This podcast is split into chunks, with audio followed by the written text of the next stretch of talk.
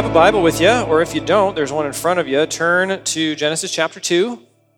Uh, we're going to finish Genesis chapter 1 this morning because Genesis chapter 2 starts in the wrong place. We'll talk about that in a second. Um, but as we go through this, this passage, there's a lot in here that we're going to dig into. If you have questions uh, that come up at any point, please text your question to the number on the screen and we will uh, work through some of your questions at the end of the message this morning. So, Genesis chapter 2 starts with the end of the creation story, day seven. Remember, the, the creation story in chapter 1 is a seven day creation event, and chapter 2 covers day seven. Um, this is because the chapters just kind of were put in there somewhere in the Middle Ages. The chapter breaks aren't in our Bible, they're not inspired. They're not, um, God didn't put those in the original documents. They were added much later, the verses as well. And they were added basically so we could find stuff. So we can say, turn in your Bible to Genesis chapter 2, and everybody knows where that is. They're really good for finding sections, but they're not necessarily that good for dividing them up. And so if you're ever reading the Bible and you find that like the chapter ends but the story doesn't or maybe maybe there's a weird verse that ends in the middle of a sentence, just realize that those are there for your convenience, but they don't necessarily tell the story that the text is telling. And this is the case with Genesis chapter 1. The first creation narrative that we've been looking at ends at the end of verse 3 of chapter 2. So we're going to finish that this morning. So we get to chapter 2, verse 1. It says, So the heavens and the earth and everything in them were completed. We've been talking about that for several weeks, how that worked. And on the seventh day, God had completed his work that he had done. He rested on the seventh day from all his work that he had done. And God blessed the seventh day and declared it holy for on it he rested from all his work of creation. So, day seven seems a little weird, doesn't it? What's going on here? Is, is God, is he worn out? Is he tired? He's been doing all this creating for six days and now he's just exhausted. Time to take a breather. From what we learn about God and the rest of Scripture, that doesn't really seem to make a whole lot of sense. And that's because the word rest here isn't a, it's not about relaxing. It's not about being tired. It's not about being worn out. It's about stopping, ceasing. Uh, Bible scholar Bill Arnold says the concept is cessation of work, not recitation, resuscitation due to fatigue. It's not about napping, it's about stability. Listen to some other passages of scripture where God or somebody else rests. So this is Psalm 132. For the Lord has chosen Zion, and he desired it for his home. This is my resting place forever. I will make my home here because I have desired it. I will abundantly bless its food. I will satisfy its needy with bread. I will clothe its priests with salvation. Its faithful people will shout for joy.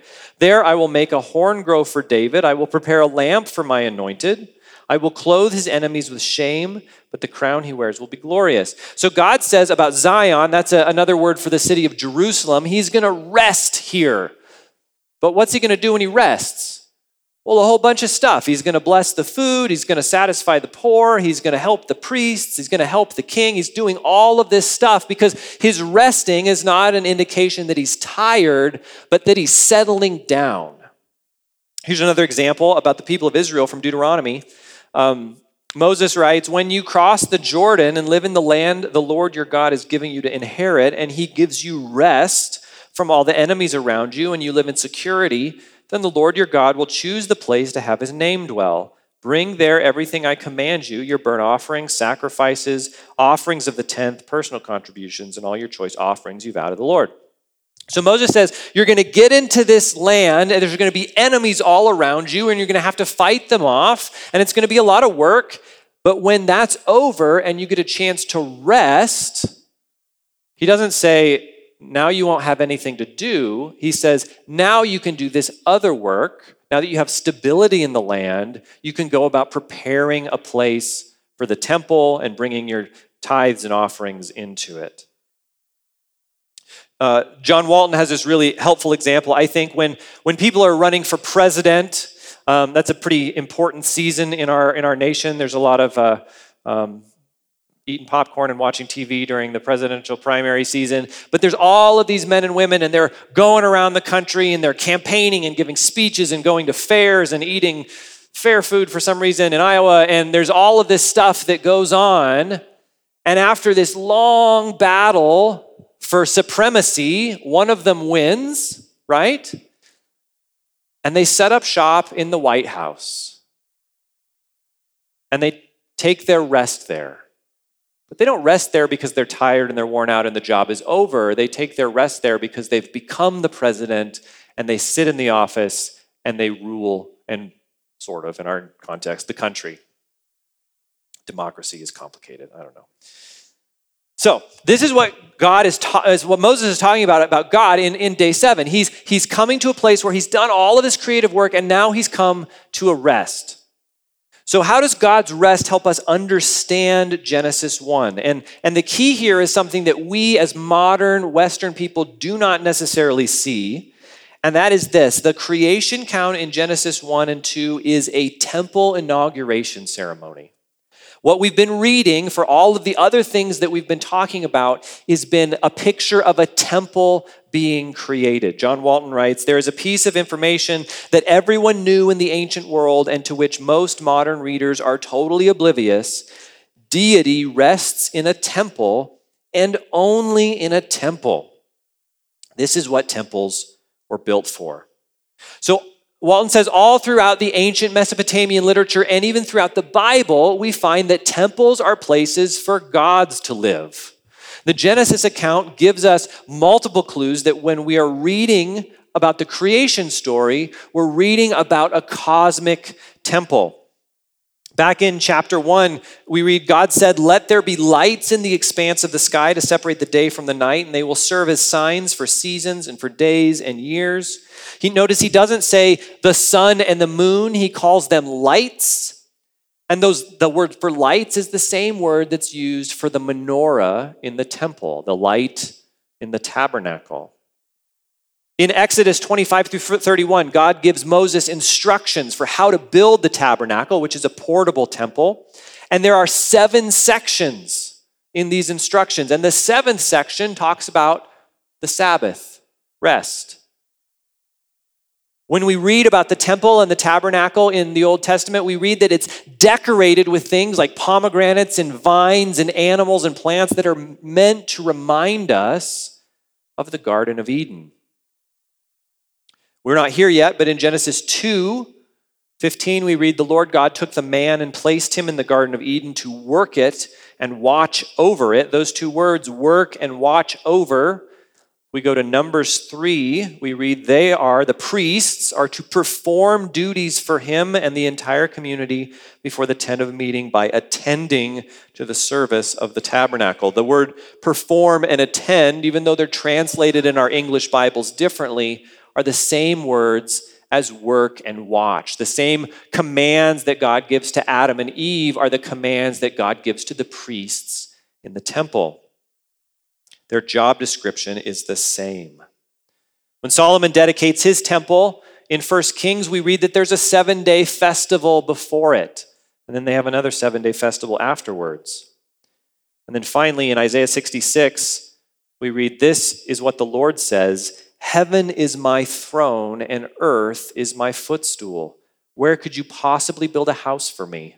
And where would my resting place be? See, God's saying, the temple that you built, that's nice, but I already built one.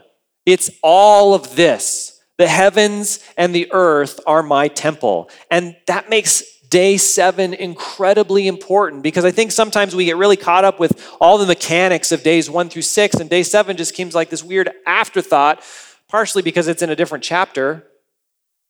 But it's not an afterthought, it's a key to understanding the theology of Genesis. God does not set up the universe and then leave. He doesn't stand back and watch it run. The universe is not a terrarium that he sometimes like taps the glass on to see what's going on in there. He creates the universe, he enters into it, and he takes up residence in it. God lives here. And according to Genesis, we need to be reminded of this. So, how, how could we possibly be reminded on a regular basis that God runs the universe? Ever wonder why we have weeks? I was thinking about weeks this year, or this, this week. This week, I've been thinking about weeks. Weeks don't really make any sense. See, every every month, because we have these seven day weeks, starts with a different day, and it's kind of confusing. My birthday is a different day of the week every year. Like, it's so hard to keep track of because they don't really fit into any kind of normal sequence. Because years, years make sense. The, the earth goes around the sun one time in a year, more or less, right? Um, months, months are about the moon. The moon starts with a new moon where you can't see it, and then it, what's it, does it wax when it gets bigger? Yeah, and then it gets full, and then it wanes, and then it goes back to a new moon. And that's roughly a month long, and it's not quite right, but that's where we get our months days. The, the earth spins around its axis. We're in a period of time where the sun is shining on us, but the earth is going to spin and then it's going to be nighttime and then it's going to be daytime again, and it just happens over and over and over again. All of these things make sense. But weeks do not correspond to any physical phenomenon. They're just periods of seven days.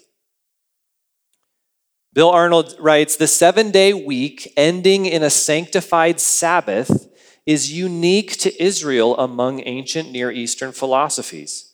By definition, this institution of the Sabbath presents an alternate view of reality. See, all the other cult- cultures around Israel had different ways of setting up time eight days, 15 days, 10 days. They had all these different measurement systems. And God sets up a seven day week with, at, that ends in a special holy day explicitly to make Israel different. Think about this. What if, what if God had told us, church, no more daylight savings time? We'd all rejoice.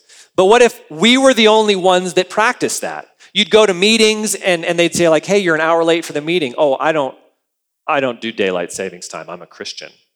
How weird would that be? We would stand out as strange people because we lived by a different set of timekeeping. And this is exactly what God sets up for the Israelites. You are going to measure time in these seven day periods. And it's going to remind you that God is in control of the universe. Weeks are a practice that are about the sovereignty of God, and they're a physical expression that's intended to remind us of his power, his control, his authority over the world. Weeks teach us that while we live here, this is God's house. And I don't know, some of you maybe you aren't Christians this morning. You're here, you're visiting, you're with friends, your families, and and the thing is, this is your reality too, because of the power of the gospel of Jesus Christ and how the word of God and, and the power of Jesus has taken over the world in a, an amazing way over the last 2,000 years. The entire world operates on a system of seven day weeks. We don't have a Babylonian calendar anymore. We have a Christian calendar. And no matter who you are, no matter what you believe, it is a constant reminder to you that you are not in charge of this place. Jesus Christ is in charge of this place. God allows us to live here doing our thing, potentially ignoring Him.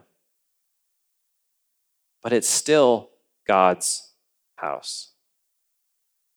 we read in verse 3 of chapter 2 God blessed the seventh day and declared it holy, for on it he rested from all his work of creation. So, blessings are an interesting thing. Most of the time, when you get blessed, you get increase.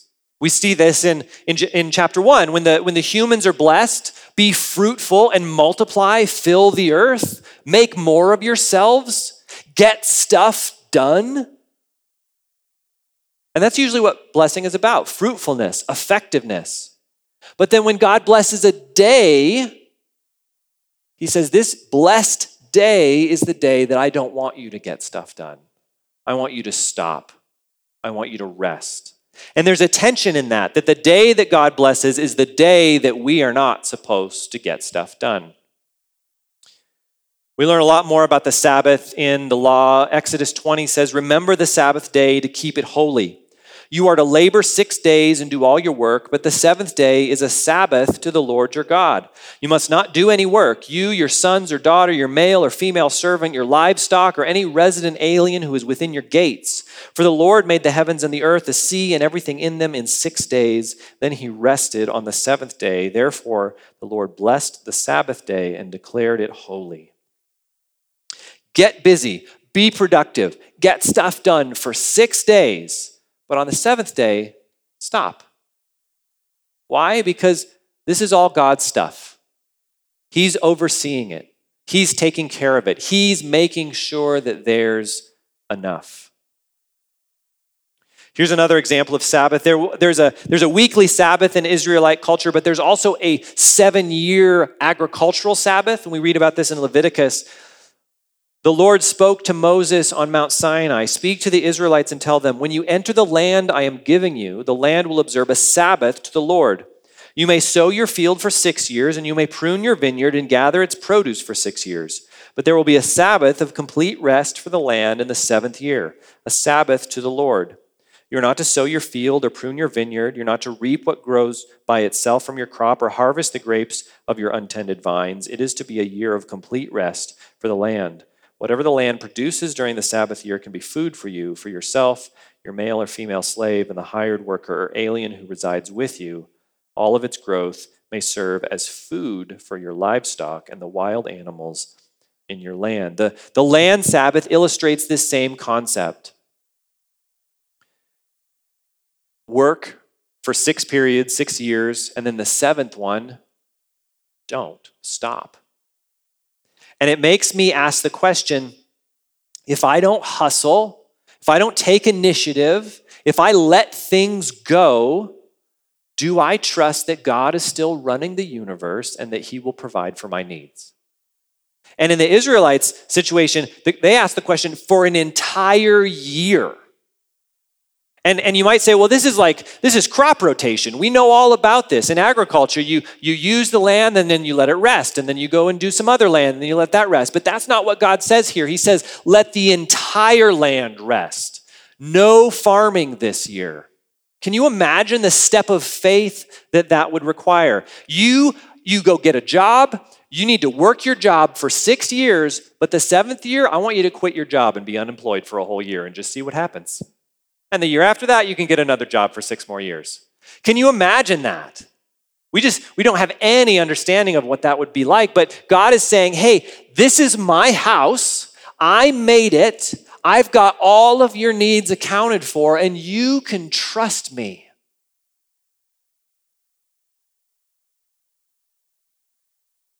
Can we can we do it for just a day even? One, once a week, work really hard, get stuff done for six days, and then one day a week go, you know what? I'm going to let go today. I'm going to worship. I'm going to celebrate. I'm going to spend time with my family. I'm just going to let all the things happen because I believe that God will take care of me. When Moses reiterates the law in Deuteronomy, he, he writes, Be careful to remember the Sabbath day, to keep it holy as the Lord your God has commanded you. You are to labor six days and do all your work, but the seventh day is a Sabbath to your Lord your God. Do not do any work, you, your son or daughter, your male or female slave, your ox or donkey, or any of your livestock, or the resident alien who lives within your gates, so that your male and female slaves may rest as you do. Remember that you were a slave in the land of Egypt, and the Lord your God brought you out of there with a strong hand and an outstretched arm. This is why the Lord your God has commanded you to keep the Sabbath day. Remember when you were a slave in Egypt. Remember when you had no agency over your life. Remember when you just worked and worked and worked. And remember how hard I flexed to rescue you. Remember all of the miracles. Remember how I destroyed them for what they did to you. God says, I can take care of you. Trust me. On day seven, God ceases his creative work and he takes up residence in his cosmic temple, from which he rules, reigns, and intimately interacts with his creation.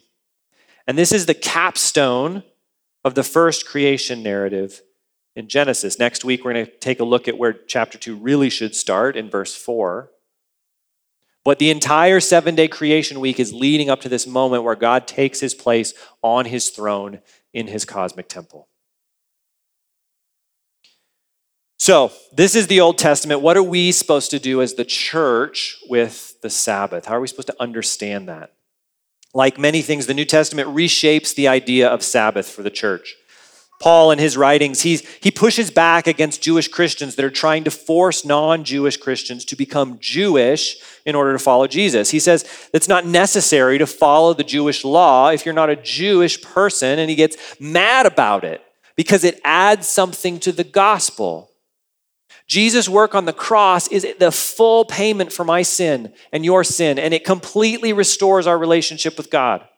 And you don't have to do anything in return to earn that. It's by grace that we're saved through faith. So saying, but then you also have to keep the Sabbath or some other part of the Jewish law that's something that Paul lays out a curse on. In Galatians 1, he says, As we have said before, now I say again, if anyone is preaching to you a gospel contrary to what you received, a curse be on him. It's a big deal. And he goes in further depth in Colossians. Paul says, Be careful that no one takes you captive through philosophy and empty deceit based on human tradition, based on the elements of the world rather than Christ. For the entire fullness of God's nature dwells bodily in Christ, and you have been filled by him who is head over every ruler and authority. You were also circumcised in him with a circumcision not done by hands, by putting off the body of flesh in the circumcision of Christ, when you were buried with him in baptism, in which you were also raised with him through faith in the working of God who raised him from the dead. And when you were dead in trespasses and in the uncircumcision of your flesh, he made you alive with him and forgave us all our trespasses. He erased the certificate of debt with its obligations that was against us and opposed us and is taken away by nailing it to the cross. He disarmed the rulers and authorities and disgraced them publicly. He triumphed over them in him. Therefore, because Jesus is so awesome and Jesus has done such amazing things for me and you. Therefore, don't let anyone judge you in regard to food and drink or in manner of festival or new moon or Sabbath day. These are a shadow of what was what to come. The substance is Christ.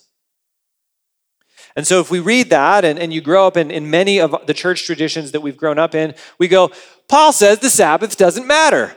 Go ahead and work all the time. Get another side job. God doesn't care about rest anymore. Everything's great. I grew up believing that the, the Sabbath is the only one of the Ten Commandments that isn't repeated in the New Testament, so it doesn't matter anymore. And we don't have to rest. But is that really the story of the New Testament? In the book of Hebrews, we don't have a lot of time to get into it, but the author of Hebrews gives this really detailed argument about the idea of rest and how God's people were promised rest in the promised land, but they didn't take it. They didn't get it because they didn't trust God for it. And in Hebrews 4, he writes, Therefore, a Sabbath rest remains for God's people. For the person who has entered his rest has rested from his own works just as God did from his. So the author of Hebrews says there's something about this rest, there's something about this Sabbath that we need to hold on to because it's a gift that we've been given. And there's another guy in the Bible that I think matters. His name's Jesus. He writes in, or we, we read in Matthew 11, Come to me, all of you who are weary and burdened, and I will give you rest. Take up my yoke and learn from me, because I am lowly and humble in heart, and you will find rest for your souls. For my yoke is easy and my burden is light. While there is no longer a formal Sabbath regulation on the church, the idea of releasing the things that you are striving for and giving them to God is still very much a part of what it means to be a Christian. Jesus says, Take my yoke upon me. If you were with us a, a, while ago in our study of Matthew, we talked about how the yoke was a rabbi word. Jesus was a rabbi, a teacher, and a yoke is, is a way that rabbis would talk about their lifestyle. This is how I live my life. And so Jesus is saying, when you put my yoke on yourself, you are taking up my lifestyle. And we read this verse are, you, are you weary? Are you burdened? Do you need rest for your soul? And we go, Yeah, I, I think so. What Jesus says, if you want me to take up your burden, if you want me to fulfill the role of the cosmic king of the world and take care of your need, you have to do the things that I do. You have to take my yoke upon you. And it's easy to say, like we can we can do we can talk about that and, and we can we can identify the the, the emotional and the physical and the financial and the relational stresses that we're all dealing with. And we might say, Yes, Jesus, I want you to take it from me. I want you to bear it for me. And it's easy to say that we're going to give everything to Jesus, to let him rule and reign and trust him to meet our needs. But what does it actually look like to do that? And I would say that one of the things is that we should be people that practice Sabbath. If we actually want to achieve the rest that Jesus promises us, we can't just hope for it, we have to walk in it. John Mark Comer writes Your life is the byproduct of your lifestyle. By life, I mean your experience of the human condition, and by lifestyle, I mean the rhythms and routines that make up your day to day existence, the way you organize your time, the way you spend your money. You and I, we are not going to experience God's gracious care over our lives if we never give our lives over to Him. If I never actually cease my work and in some ways just see what happens, and let Him be God, I will never experience the benefits of His care for me. The fact is, this morning, most of us are too busy. I've, I've tried really hard and I'm not very good at it. I've tried to not tell people when they, when they ask me how my week has been, my, my default is, oh man, it's been busy. And I'm, I'm trying to wean myself from that because that's everybody's life, right? We've all got calendars that start at 6 a.m. and don't end until 10 p.m., and maybe there's some sleeping in the middle. And we've got work and school and extracurricular things for the kids, and it's just packed all the time. Many of us work too much. We are addicted to the devices in our pockets. We live in this constant state of low level anxiety. This is why we have these like mental breakdowns so often in our culture is just this, this low level hum of inability to cope with it rises and rises and rises until we just can't handle it anymore. And we live this way because it's, partially it's because our culture puts it on us, but partially because it feels good. It feels good to be busy. I like saying, you know, I was so busy. I'm such an important person. I have so many things going on. That feels good but it's bad for my physical health. It's bad for my mental health. It's bad for my spiritual health. If I want to escape that, I need to take the lifestyle of Jesus seriously and get serious about aligning myself with the way that God designed the universe to work and rest as a habit on purpose. Because that is what it is. This is why we see it in Genesis. Everything that we see in the first chapter of Genesis sets the trajectory for the entire rest of Scripture. We're going to talk about marriage. We talked about gender a couple weeks ago. We talked about the image of God. All of these things come out of these passages. And so when we see that God blessed the Sabbath day and made it holy and said, hey, you guys need to rest, we don't have the option to go like, ah, that's just not for me if we want to be in alignment with the way God designed the universe to work. He blessed us. He said, Be fruitful, multiply, fill the earth, make things, do things, grow things. But then he said, Once a week, rest, stop, give it all back to me. Let me take care of it. The truth is, if I want to be fruitful, I need to rest. I need to take dedicated, habitual time to pursue stopping.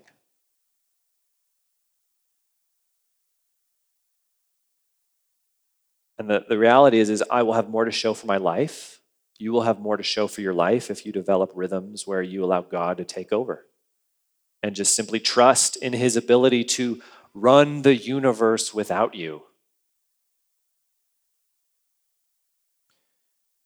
So as we as we wrap up, I, I just want to mention quickly just the question like how okay, so how do we practice the Sabbath? There, there's a lot of there's a lot of history. I mean, we worship the Lord on Sundays because of the resurrection of Jesus, and the early church switched from a Sabbath on Saturday to a Sabbath on Sunday, and and the, there's all of this legalism that maybe you've you've grown up with and around the Sabbath, and there are people that are really really heavy-handed when it comes to this sort of thing, and and that kind of burden is not what Jesus is talking about. But if we're supposed to be people that foster attitudes and habits of rest, does that look like? And I have to admit that this is something that I am really bad at. Um, I, I work too much. I work, I work all the time.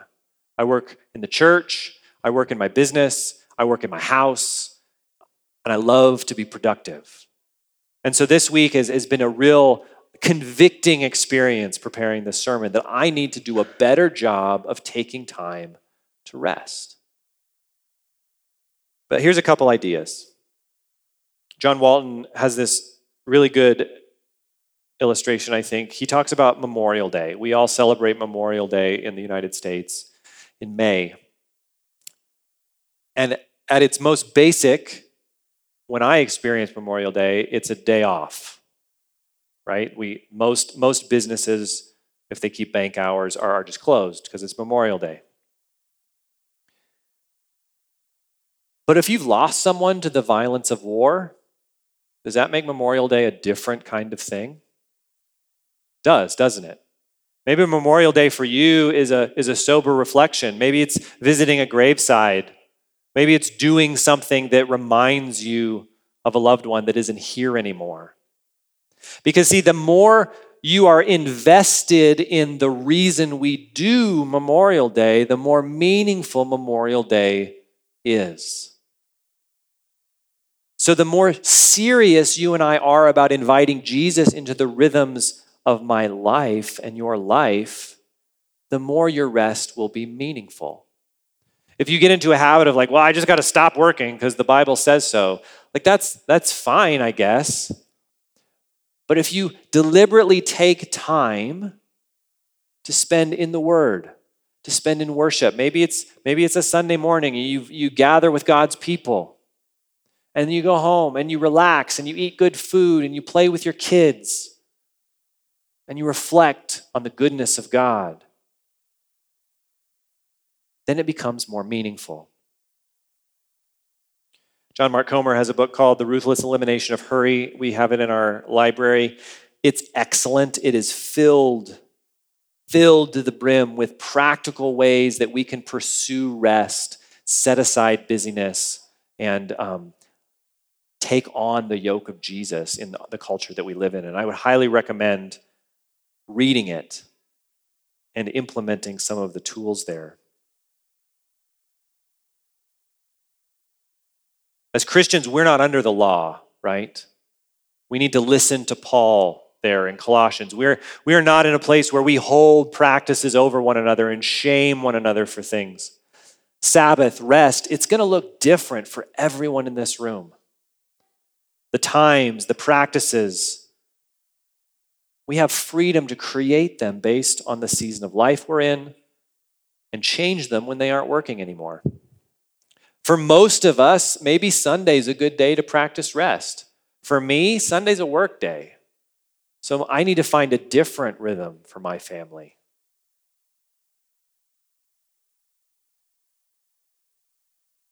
Men, there's a lot of a lot of young men in this church that like me like to work. We feel good when we work. We feel accomplished when we work. We like checking boxes and getting stuff done and making money and providing and it's it's it's a rush. And it's a it feels good. And we need to stop it sometimes. We need to stop it regularly. Give it to the Lord. Say, hey, I'm not gonna, I'm not gonna do that. that. That phone call that's a business associate, I'm just gonna let that ring today. I don't know what fire is on the other end of the line, but it's God's fire, not mine. And that's gonna be hard for us, but it's good for us. Women, many, many of the women in our church are stay at home moms, and we are all so grateful for that. But the truth is, moms, your job never ends. Your husband comes home and he thinks his job is over, but your job never ends because the children and the house and the meals just keep continuing. As I've discussed this with my wife and many of you, one of the things that comes to mind is women, you need to fight for rest. You need to get it.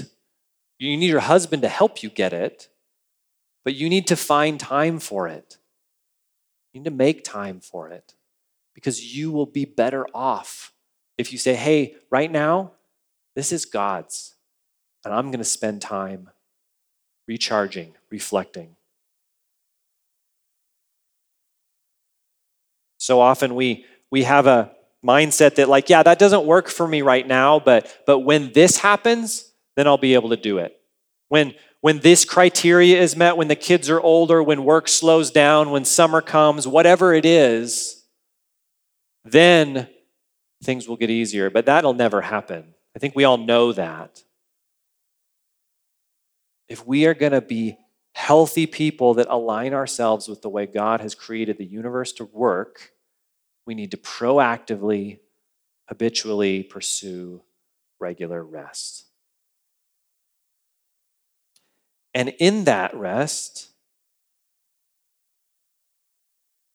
we get to celebrate the fact that God, through Jesus, is in sovereign control of everything that could possibly concern us all of the financial issues, all of the home improvement projects, all of the relational strife. God's got it. He will take care of it. But we can't just be people that say that. We have to be people that practice it. So, let's see if we have some questions. We do.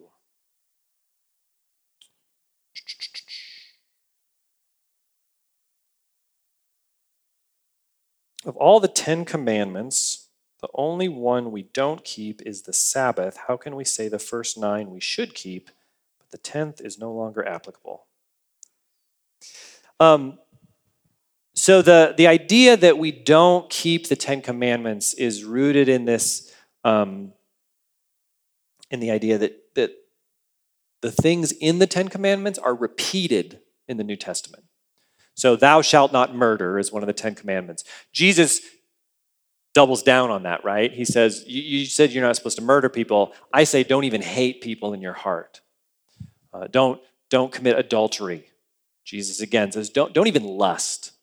Don't steal. Don't covet. We see these, these commands, and the New Testament is filled with commands. There's things that we're supposed to do in the New Testament.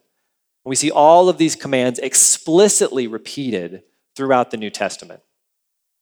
So we look at that and we go, well, the Sabbath command, take sundown Friday to sundown Saturday off and don't do any work, we don't see that re expressed in the New Testament. In fact, we see Jesus and the apostles push back against it because it had become this legalistic mark of this fake spirituality. Well, I practice the Sabbath, so I'm good. And, and Jesus said, actually, the Sabbath is meant for your enjoyment and your, for your rest. But, like I said earlier, we see the idea of rest brought forward into the New Testament. And, and to say that, that Jesus and the other writers of the New Testament don't have anything to say about us being restful people that, that sit back and let God be sovereign over our world, well, that's just not true. It's all over the New Testament. So, do we keep the Ten Commandments? I mean, kind of, because they're reiterated in the New Testament. What is the literal translation of the word Sabbath? Um, if I remember correctly, I think it means uh, cease. Sabbath is to stop, to cease. That's the hardest part of it, I think. Because again, we want to be people that are always going, always moving, always getting stuff done. So that's my challenge to myself this morning and to all of us in this room who feel busy, who feel overwhelmed, who feel like we can't um, find enough time. Give some of it to the Lord. Take a day, find a time, and practice intentional rest. We're going to take communion um, the communion table is, is an expression of God's work and its completion, right? Jesus came to the cross to pay for your sin, for my sin. And what does he say at the very end of that mission? He says, It is finished. Jesus ceased from his work on the cross, his work on our behalf, and he began ruling and reigning as king. Remember, for those of us that have, have gone through Matthew earlier this year, the entire narrative of the cross is meant to be a coronation, an enthronement. As, as the soldiers are mocking him with the crown of thorns and the robe, Matthew and Mark are saying, No, actually, Jesus is coming to his throne. Jesus is being crowned king through this great accomplishment on the cross. Jesus becomes King of Kings and Lord of Lords through the cross. And at the end of that, he says, It's done, it's over, it's finished. And as we remember the cross with the bread and the cup, we remember that Jesus is on his throne in heaven, and earth is his footstool. Colossians says, He is before all things, and by him all things hold together. And this morning, if He has done all of this for you, if He has rescued you from sin and death and destruction through His cross, how, how, how much smaller are all of the responsibilities of your life that you can't seem to give up a grip on? All of the things that you're wrestling with, like, I don't know if God can handle it. But that's my encouragement this morning, is as we, as the band comes back up, as we sing, as you um, come up, grab the elements of communion, take them back to your seat, and just reflect a little bit. What are the things that I'm holding on to? What are the things that I can't loosen my grip on? Ask the Holy Spirit to speak to you and, and ask Him to show you how to find time, to make time for more rest in your life.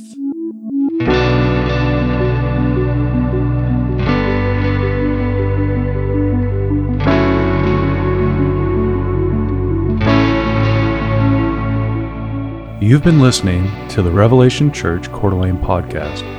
Learn more about Revelation Church at revelationcda.com.